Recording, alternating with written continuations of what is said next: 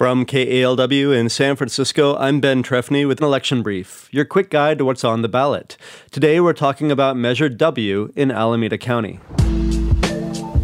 Measure W is a half percent increase on sales tax for the next 10 years to fund services for homeless people across Alameda County. If passed by a simple majority, the county says the tax would generate around $150 million each year to fund housing, mental health support, and job training. Why is it necessary?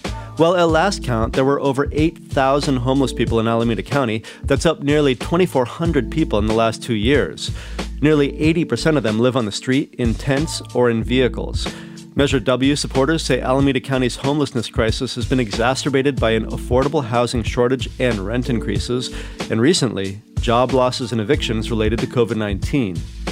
A coalition of policy experts and service providers working with Alameda County has come up with a plan to reduce its homeless population. They say Measure W is essential to help fund programs that will help shift seniors, veterans, and others out of homelessness. Backers include the housing advocacy group, the East Bay Housing Organizations, and the 5,000 member United Seniors of Oakland and Alameda County. The small Alameda County Taxpayers Association is the main opponent to this measure. It says the tax is a blank check that would allow money to go to the county's general fund and not necessarily homelessness programs. It argues that residents can't afford a tax hike if facing unemployment or other impacts of COVID 19.